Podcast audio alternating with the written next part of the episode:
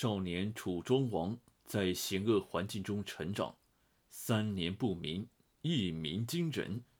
他以高超的政治智慧化解国家危机。志得意满的楚庄王欲代周而取天下，问鼎中原。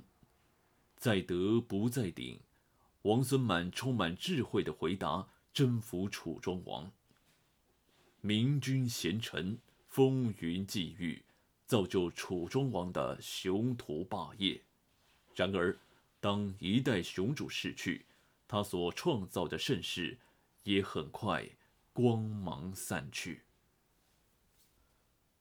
春秋初期，楚国在南方迅速崛起，百余年间北上灭国无数。与此同时，北方的戎狄频频南下骚扰黄河流域国家，中原。一时岌岌可危，失去了对天下的领导力，周王室摇摇欲坠，天下呼唤新的领导权威出现，历史进入了争霸阶段。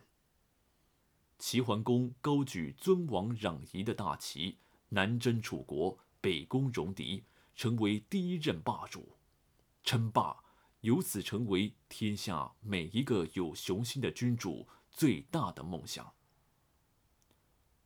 第一代霸主齐桓公去世后，一度被遏制的楚成王跃跃欲试，渴望成为号令天下的新一代霸主。刚刚崛起的楚国虽然骨骼已经长成，但肌肉还不够结实。一心想以蛮力征服各国的楚成王，遇到了强大的对手晋文公。城濮之战粉碎了楚成王的称霸梦，楚军大败，楚国百余年来的北进运动被迫终止，以晋国为核心的新政治秩序形成了。楚成王最终死在儿子商臣的剑下，之后。楚国称霸的梦想不得不交到了楚成王的孙子楚庄王的手中。楚国历史上这一位重要君主楚庄王的出场，在《史记·楚世家》的记载颇为传奇。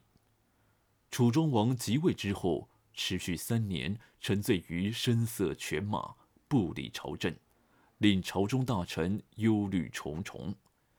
一位大臣毅然进谏道：“大王，南山之中出了一只怪鸟，体型巨大，如同传说中的大鹏鸟一般。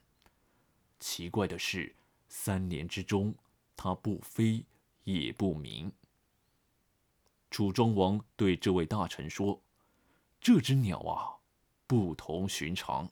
我看它三年不飞，一飞冲天；三年不鸣。”一鸣惊人。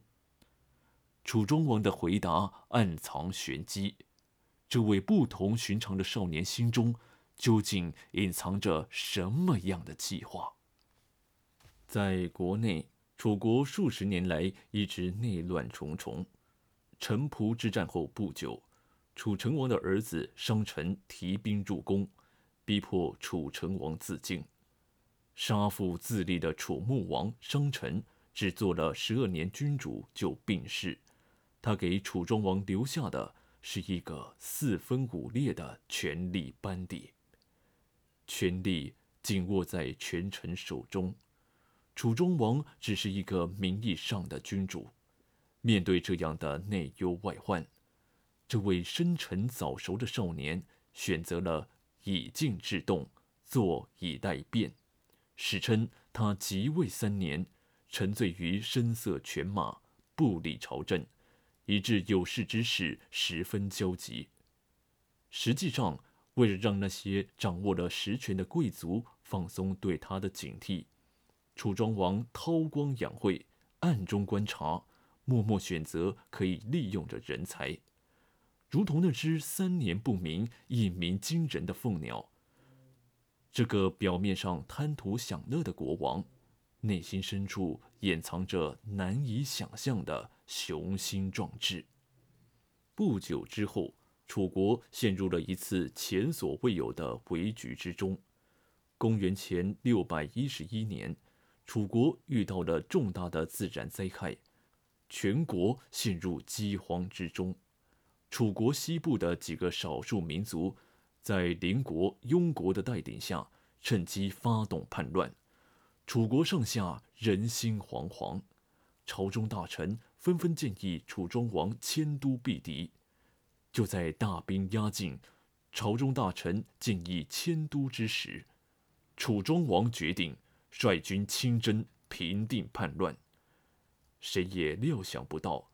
几年前看似软弱的君王，竟然会做出如此惊人的决定。楚国的这次危机成了楚庄王掌握权力的良机。楚庄王一方面安排楚国边战边退，诱敌深入；另一方面迅速展开外交活动，请秦国和巴人派师从背后进攻叛军。两方夹击，楚国。一举将庸国从地图上扫平。即位之初，在险恶环境中，如何自保性命，如何治理国家，这个年轻的君王开始悄无声息地布置了一场精彩绝伦的棋局。这时候的楚庄王刚刚二十岁，但他已经显示出高超的政治智慧。